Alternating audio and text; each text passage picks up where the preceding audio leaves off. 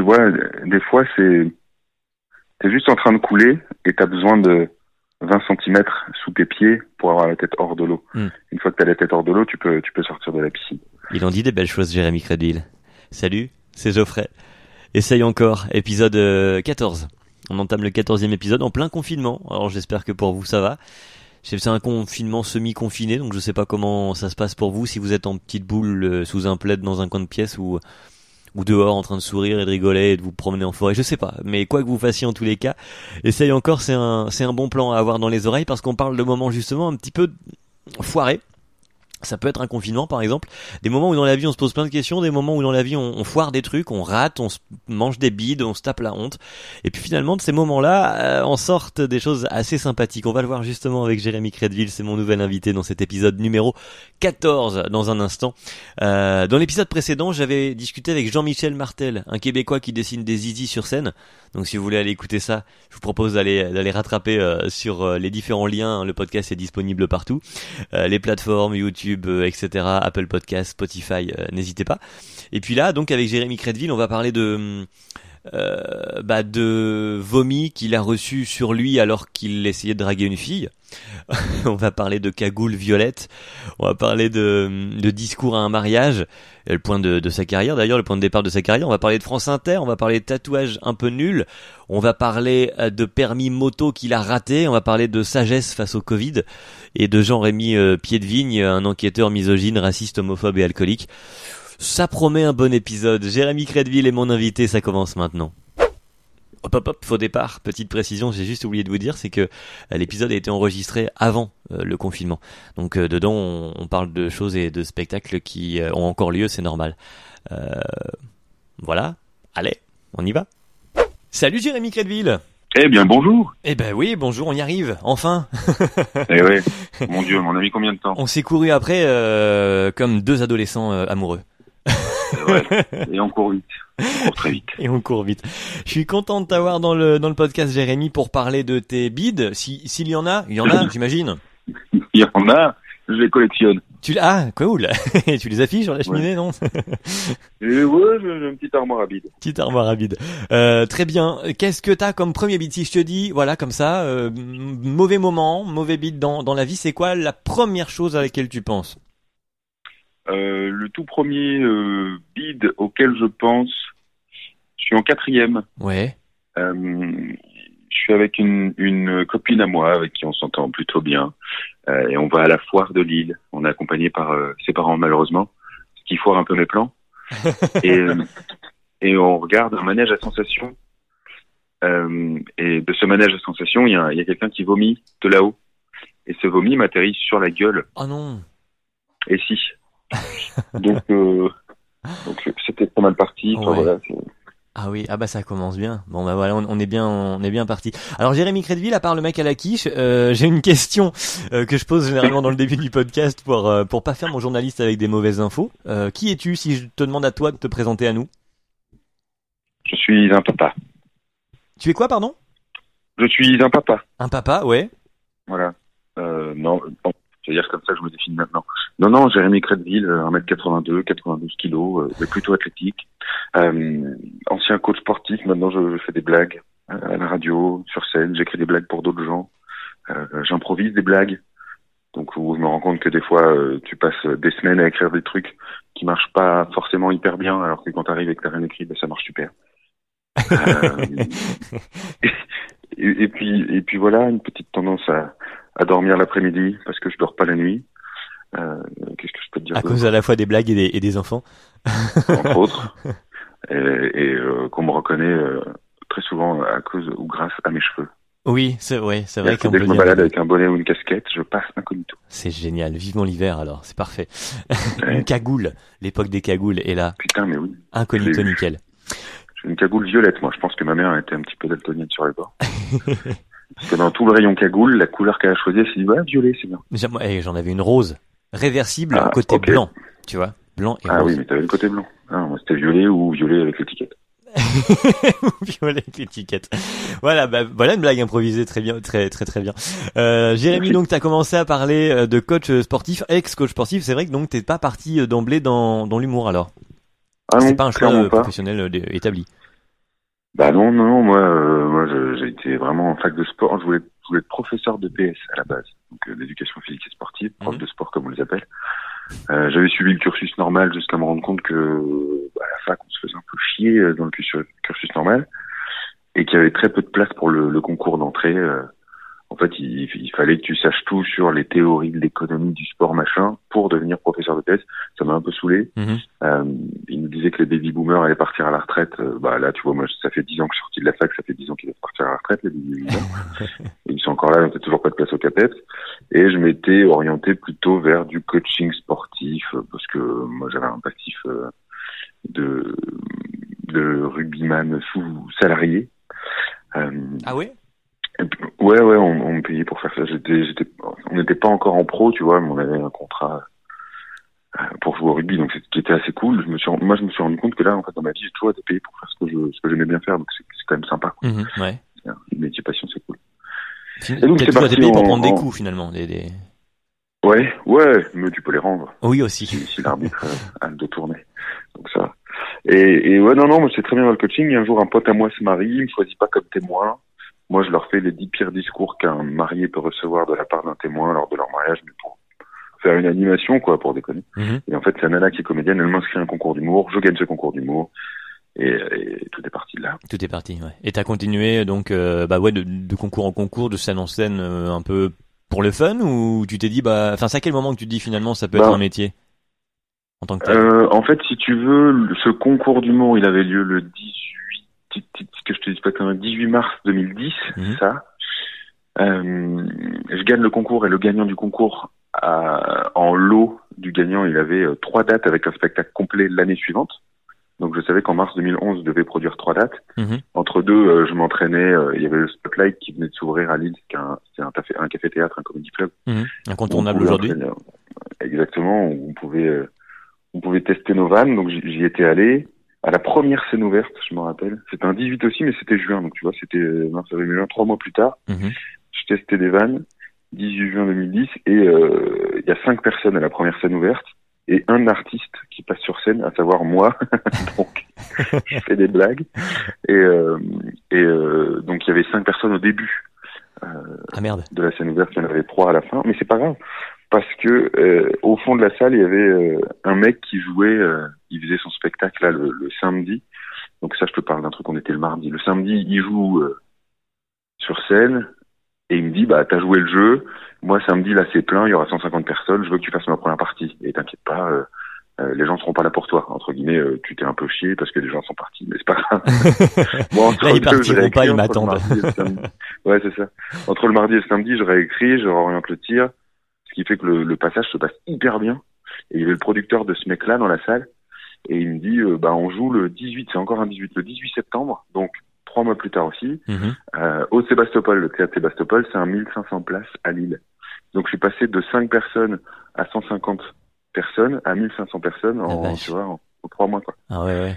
Et c'est à ce moment-là, quand j'ai joué devant 1005 et que ça a super bien pris, j'ai eu juste 20 minutes, quoi. Mais c'est là où je me suis dit, oh putain, alors ça, si je peux faire ça pendant plus d'une heure et, et en faire euh, mon métier, euh, Mm. je prends, tu vois. Ouais. Et, euh, et comment, enfin écrire par exemple des blagues, tout ça, il y a des, des, des manières. Euh, t'y allais, Franco, t'étais intéressé par l'humour avant Tu connaissais quelques techniques ou t'y allais Oh, au feeling total euh, Ouais, ouais, ouais. Non, non, je connaissais rien du tout, mais moi j'avais commencé l'impro à 17 ans, donc je voyais un peu les rouages. enfin, ce qui, ce qui fait que qu'une impro fonctionne, quoi. C'est un Mm. personnage, un lieu, un enjeu, donc tu donnes un but à un personnage. Moi j'étais très old school à la base. Mhm. C'était vraiment du sketch de personnages. Pour, pour te dire, le sketch du mariage, c'était 10 personnages qui venaient à la suite faire un discours moisi, quoi. Mhm. Et, euh, et c'était old school, mais ça marchait bien. Du coup, euh, non, non, j'y suis allé vraiment de façon empirique.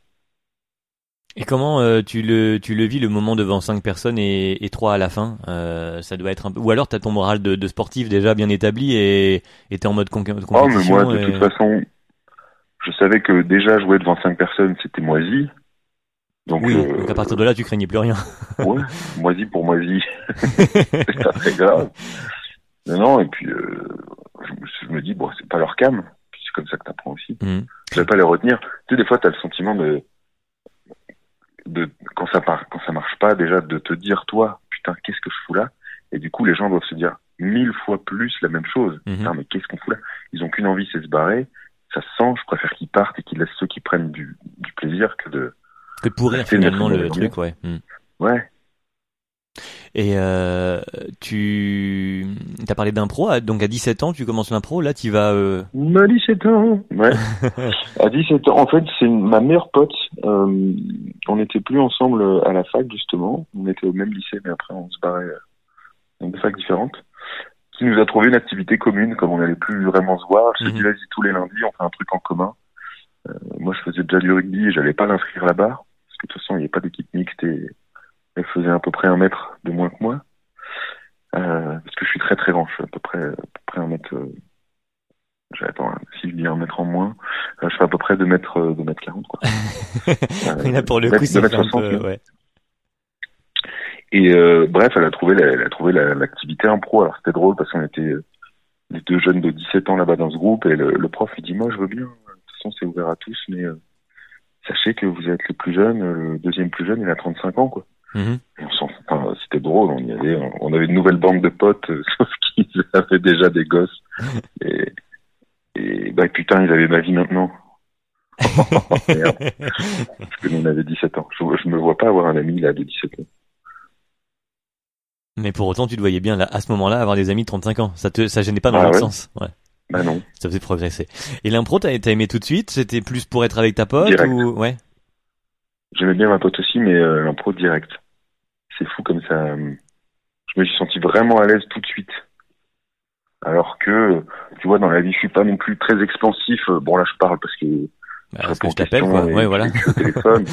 mais, euh, mais, mais euh, les gens ont tendance à croire que je suis un peu froid et tout, mais non, c'est juste que c'est un peu de la timidité, tu vois. Mhm. Sauf que le fait d'être euh, sur un plateau devant des gens qui te regardent avec un mec qui te donne un défi, genre, ok, euh, t'es un astronaute, euh, t'arrives à densifier un nuage et tu dois descendre, sauf que ta fusée elle est loin. Enfin, déjà, le thème il est un peu bizarre.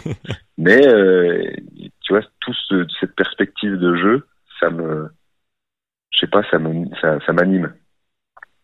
C'est pour ça qu'on te voit aussi souvent dans euh, VTEP C'est le même défi un petit peu alors- entre guillemets, on te lance un... Le problème, c'est que c'est très euh, très guidé avoir été permis parce que ils reçoivent beaucoup de comédiens ou de chanteurs ou de ou de youtubeurs ou de mecs du moment qui n'ont pas forcément le sens de l'improvisation et du coup ils cadrent beaucoup. Mhm. Et en fait, moi, je préférais qu'ils nous disent euh, OK, vous êtes chez le psy, il y a un problème, allez-y. Ouais.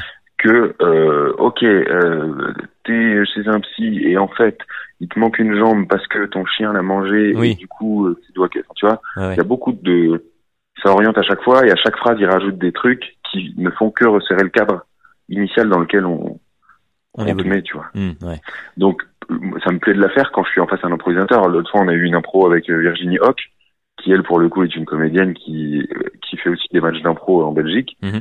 et ben mais ça change tout Arthur il nous a donné le cadre après il a essayé de dire un truc Virginie dit attends Arthur laisse faire et bim on a fait un truc qui était fou et il était bluffé, tu vois. Mais pareil, quand t'as Philippe Lelèvre sur le plateau, c'est simple. Ah ouais, Philippe Lelièvre, c'est fou. puis lui, il est hyper généreux, donc euh, Hmm. donc c'est génial.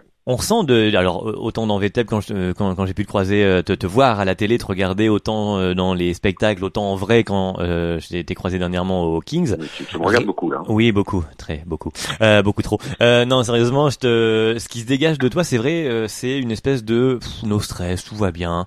Euh, il peut se passer, enfin, il pourrait se passer n'importe quoi à côté. On dirait que t'es jamais ou atteint ou stressé. C'est l'impro qui t'a donné ça, c'est ton caractère de base, c'est.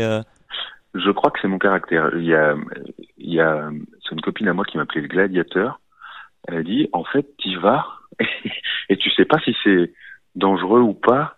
Euh, le truc, c'est que je, je, il y a, il y a beaucoup de choses dont je me fous. Enfin, tu sais, je m'en fous d'avoir l'air con, je m'en fous. Mhm. Euh, si c'est pas bon pour mon image, je m'en fous. Enfin, tu vois? Ouais, t'as pas un mauvais que- ego, on va dire, c'est ça? Non, Mm. non, il est, il est, enfin, j'ai un égo, on a forcément un égo dans ce, dans ce métier-là parce que tu fais ça pour, euh, Ah, pour être regardé quand même, oui, et- ouais. parce que ça te plaît d'être, euh, euh, de, enfin, tu vois, devant la lumière et que les gens te Mhm. regardent. Enfin, on a tous un ego un peu mal placé, mais euh, le mien fait que euh, si je, si je rate, c'est pas grave, tu vois. Les Mhm. castings, je, j'en ai passé 30, j'en ai eu un, et ben les 29, ça m'a pas touché.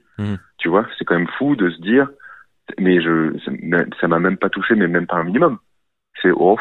Tu sais, c'est, genre, je viens de bouffer 10 Smarties, euh, euh, il y en avait que 9 dans la boîte. Enfin, tu sais, je, c'est, je sais pas, c'est ce caractère-là. Pareil, tu vois, je suis pas trop, j'ai, pas d'ambition. Tu vois, il y en a qui me disent, tu le vois où dans 5 ans? Ah, attends, mais moi, là, je, ça me va, je kiffe, là. Ouais, ouais. Si ça ne fait que monter tout doucement pendant encore 5 ans, je veux bien. Mais euh, je, je vise pas un zénith ou un truc. Mm-hmm. Non, tu vois, donc moi, ça me passe au-dessus, quoi. C'est-à-dire que je peux me planter, c'est comme ça que j'apprends au pire. Je t'avais entendu dans un truc. Et puis, euh, ouais. Et puis, je crois beaucoup aux histoires de moments, tu vois. Je me dis, si, si c'est pas pour aujourd'hui, c'est que c'est pas le bon moment. C'est que quelque chose de mieux t'attend peut-être plus tard. Mhm. Mais euh, sois patient, ça vient quand ça doit venir. Mais t'as pas peur de, comme louper, du coup, le moment euh, Si tu te dis, bon, c'est pas grave, euh, de- comme d'être pas préparé, ou de, ouais, de louper le, le bon moment qui, qui aurait été celui-là?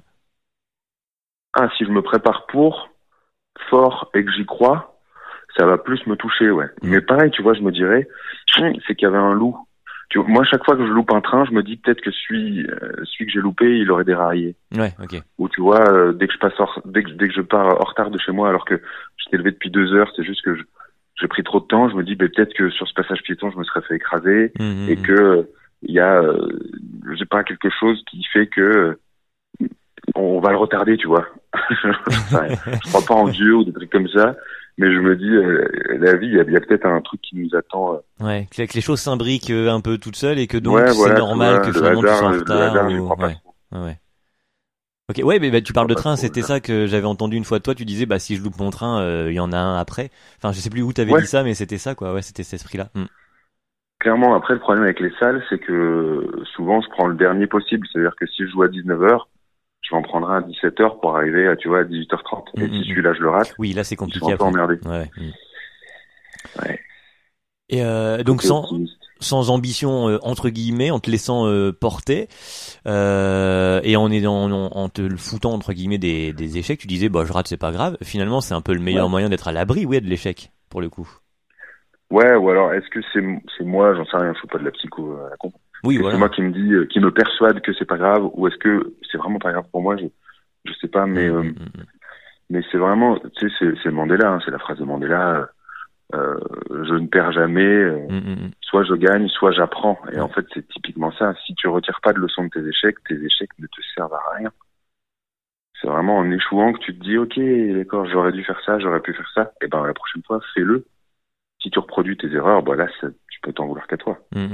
Non, non, un échec, un échec pour moi, c'est toujours moteur. Faut pas se dire, ah, je suis raté, je suis nul. Je dis, ah, faut, faut juste trouver le Le pourquoi. pourquoi tu t'es planté. Ouais, quoi. Mais mm, ouais. mm.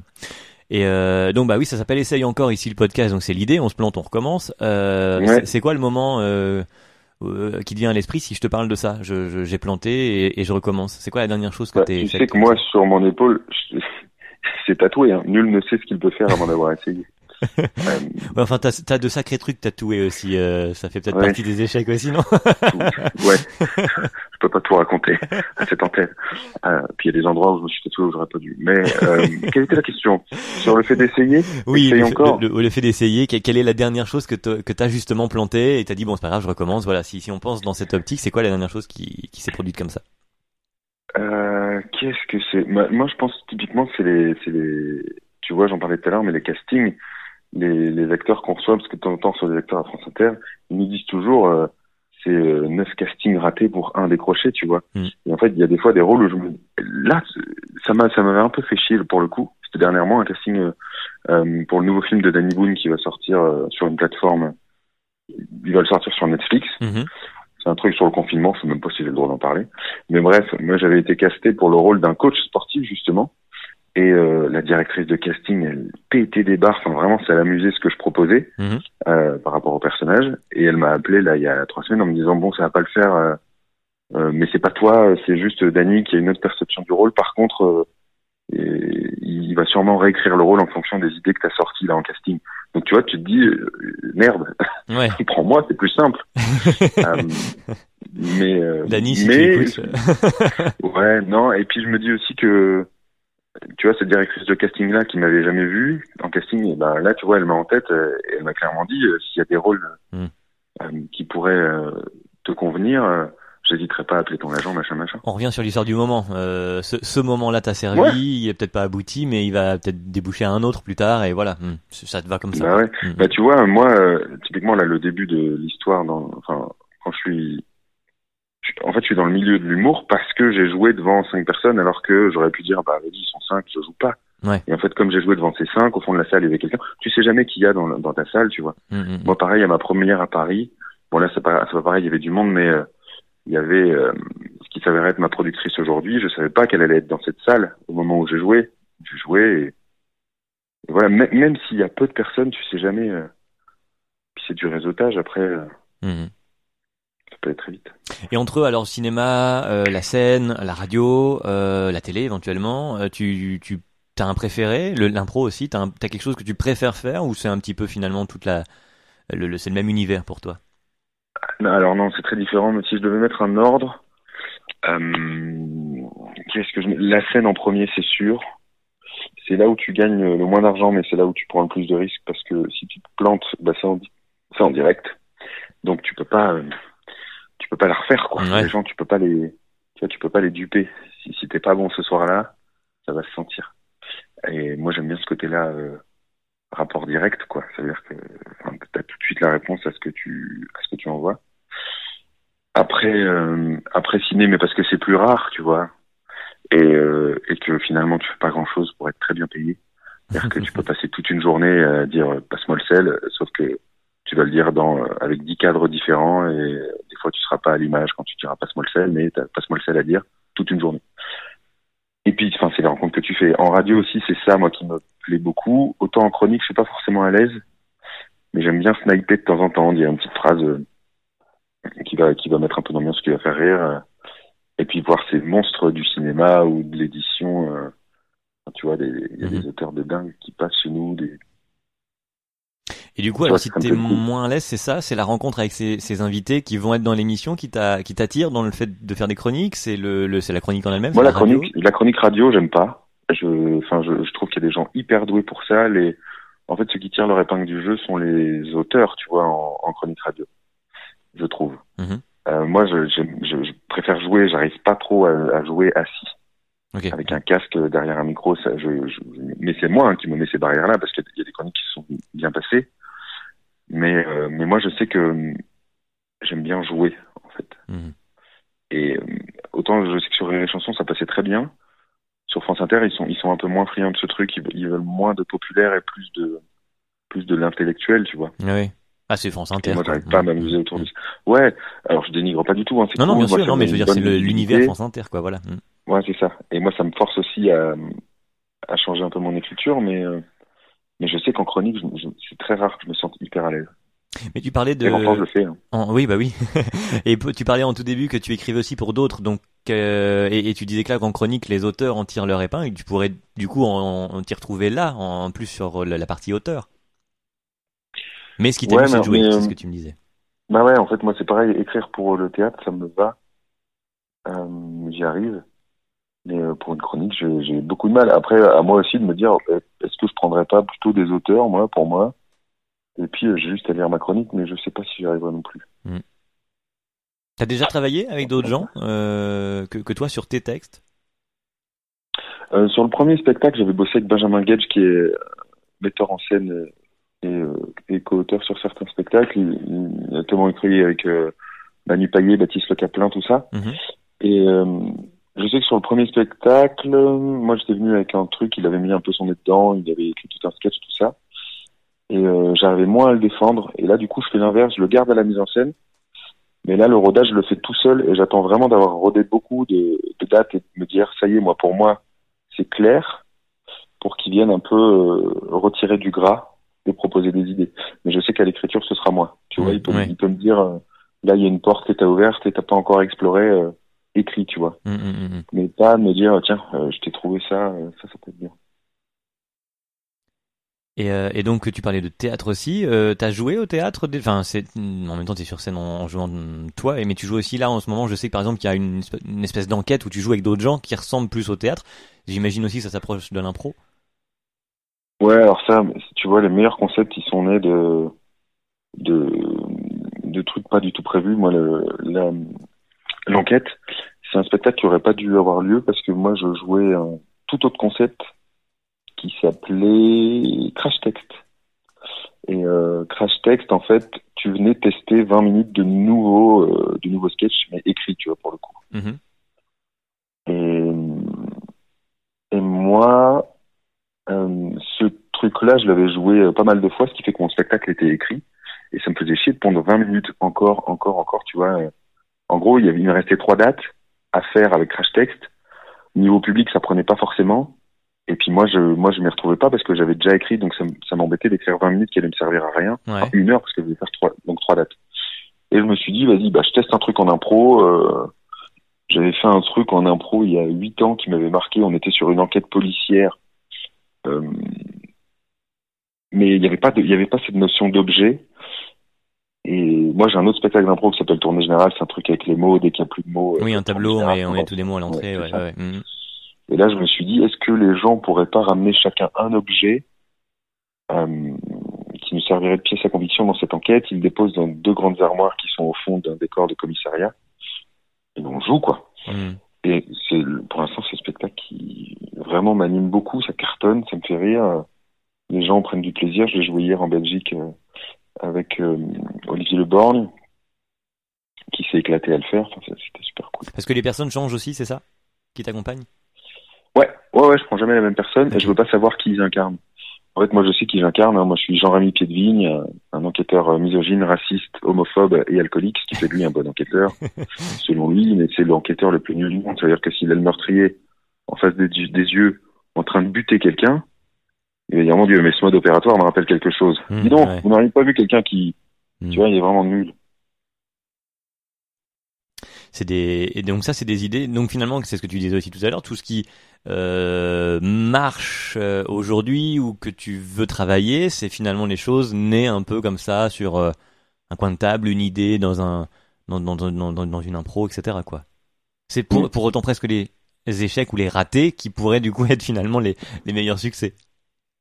Bah ouais. Ouais, ouais. Non, mais tu sais, des fois, euh, enfin, moi, je sais que, euh, je te parlais des chroniques, les meilleures chroniques, c'est, c'est celles que tu mets le moins de temps à écrire. Mhm. Et, euh, parce que des fois, t'as pas le temps, parce que des fois, tu te dis, ah, putain, mais j'ai, j'ai oublié que demain j'y étais. Enfin, c'est, c'est un peu les, les ratés, les deadlines qui font que ça fonctionne. Et en règle générale, quand t'écris, alors parce que du coup il y a deux modes, il y a le mode euh, impro et il y a le mode euh, j'écris vraiment. Quand t'écris, c'est comment? C'est plutôt euh, assez scolaire? T'as besoin d'être à un bureau, assis, etc. Ou? Non, j'y arrive pas. Euh, j'écris, moi, j'écris bien dans les trains, parce que euh, le wifi est merdique, il y a que ça à faire, et des fois, entre deux villes, il y a cinq heures. Euh, et du coup, je, je sais que dans les trains, ça marche bien. Euh, j'arrive pas à me mettre des horaires, c'est ce qui me bloque le plus. Et euh, écrire longtemps à l'avance, ça me bloque aussi, tu vois. Euh, Mhm. Montreux, je sais que ça fait un an qu'on doit écrire le gala quasiment, enfin un an. On a su avec Guillermo en février qu'on devait faire un gala pour décembre. Et ben, j'ai pas réussi à m'y mettre avant euh, mi-octobre, tu vois. Ouais. En fait, quand t'as trop de temps avant, ça marche pas. c'est la fameuse deadline qui va donner le, le coup de pression et qui va faire que. Bah, clairement, Ouais. moi, mon premier spectacle, c'était ça. Hein, C'est-à-dire que le point final, euh, je l'avais écrit à 19h pour jouer à 20h30. Mais en plus, ça, ça a démarré comme ça, puisque trois jours après, tu devais avoir écrit 20 minutes, euh, alors que tu avais un tout petit truc de scène ouverte. Puis euh, trois ça. mois après, tu devais avoir un, un show, enfin une, euh, une intro, Ouais, quoi. Une première partie, voilà. Euh, donc oui, c'est Ouais. c'est un peu le mode de par défaut que t'as que t'as découvert, quoi. Mm. C'est un peu ça. Et pareil, sur le deuxième, tu vois, sur le rodage du deuxième, moi, je savais depuis mars que je devais commencer à le roder. Et j'ai bien fait de prendre une date. J'avais pris une date. euh, la première date, c'était en août, tu vois. Et ben, j'ai écrit fin juillet. Hmm. Et euh, du coup, dans cet esprit de bon, rien n'est finalement si grave, est-ce que t'as quand même euh, le sentiment de vivre des moments d'échec, euh, de, de, de plantade euh, dans, la, dans la vie en général ou sur scène? Ou est-ce que finalement il n'y en a pas? Tant- Tu, tu, tu n'as pas ce ressenti? Si, si, je le sens. Moi, je sais que j'arrive jamais à faire un truc du premier coup, tu vois. Mon permis, par exemple, bagnole, alors, alors que j'ai la conduite accompagnée, ça faisait un an que je conduisais tout le temps, tous les jours. Et ben, je l'ai pas eu du premier coup. Hmm. Et je sais pas si c'est du stress ou pareil la moto. J'ai passé le permis moto là il y a trois semaines. Enfin, je l'ai repassé du coup parce que je l'avais déjà foiré une fois. Euh, je sais pas, il y a une épreuve qui s'appelle le plateau. Enfin bref, tu dois faire une sorte de slalom, des arrêts, tu dois rouler à une certaine vitesse. Enfin, il y a plein de trucs à faire. Euh, ça, je savais le faire euh, à l'entraînement, tu vois. Ouais. Putain, le jour de l'examen. Mais c'est-à-dire que même à l'entraînement, le mec il me disait, mais euh, on arrête de te mettre des heures, ça sert à rien parce qu'il y avait un forfait où tu sais, t'as un forfait où t'as 18 heures. Ouais, ouais. Et lui, au bout de 6 heures, il me dit, bah, t'es prêt, donc ça sert à rien. J'ai quand même fait 12 heures pour dire d'être sûr. Et le jour de l'examen, j'arrive à me planter, quoi. J'avais jamais calé en leçon. Et là, c'était la première fois que je calais à l'examen. Mhm. Pourquoi? Je sais, je sais rien. Et du coup, alors quand, quand c'est comme ça, tu, tu gardes cet esprit de bon bah j'y retourne et puis c'est tout ou t'es quand même Ah un bah peu vénère, un peu. Ah non, ça m'a énervé parce qu'en fait, ce qui est énervant, c'est de te dire que tu sais le faire. Hmm. Tu vois, c'est ça qui est hyper chiant. C'est-à-dire que tu sais, euh, tu l'as, c'est juste que le contexte fait que tu perds tes moyens, tu, tu respires moins bien, tu, tu regardes par terre alors que tu sais qu'il faut regarder loin devant. Tout ce genre de trucs alors que tu sais, tu vois. Mhm. Mais Ouais. par contre, euh, j'attaque la deuxième fois beaucoup plus serein. C'est-à-dire que j'ai pas ce stress de j'ai raté une fois, je vais re-rater à coup sûr. C'est juste, bah, louper, tu sais le faire. Maintenant, t'as plus qu'à réussir.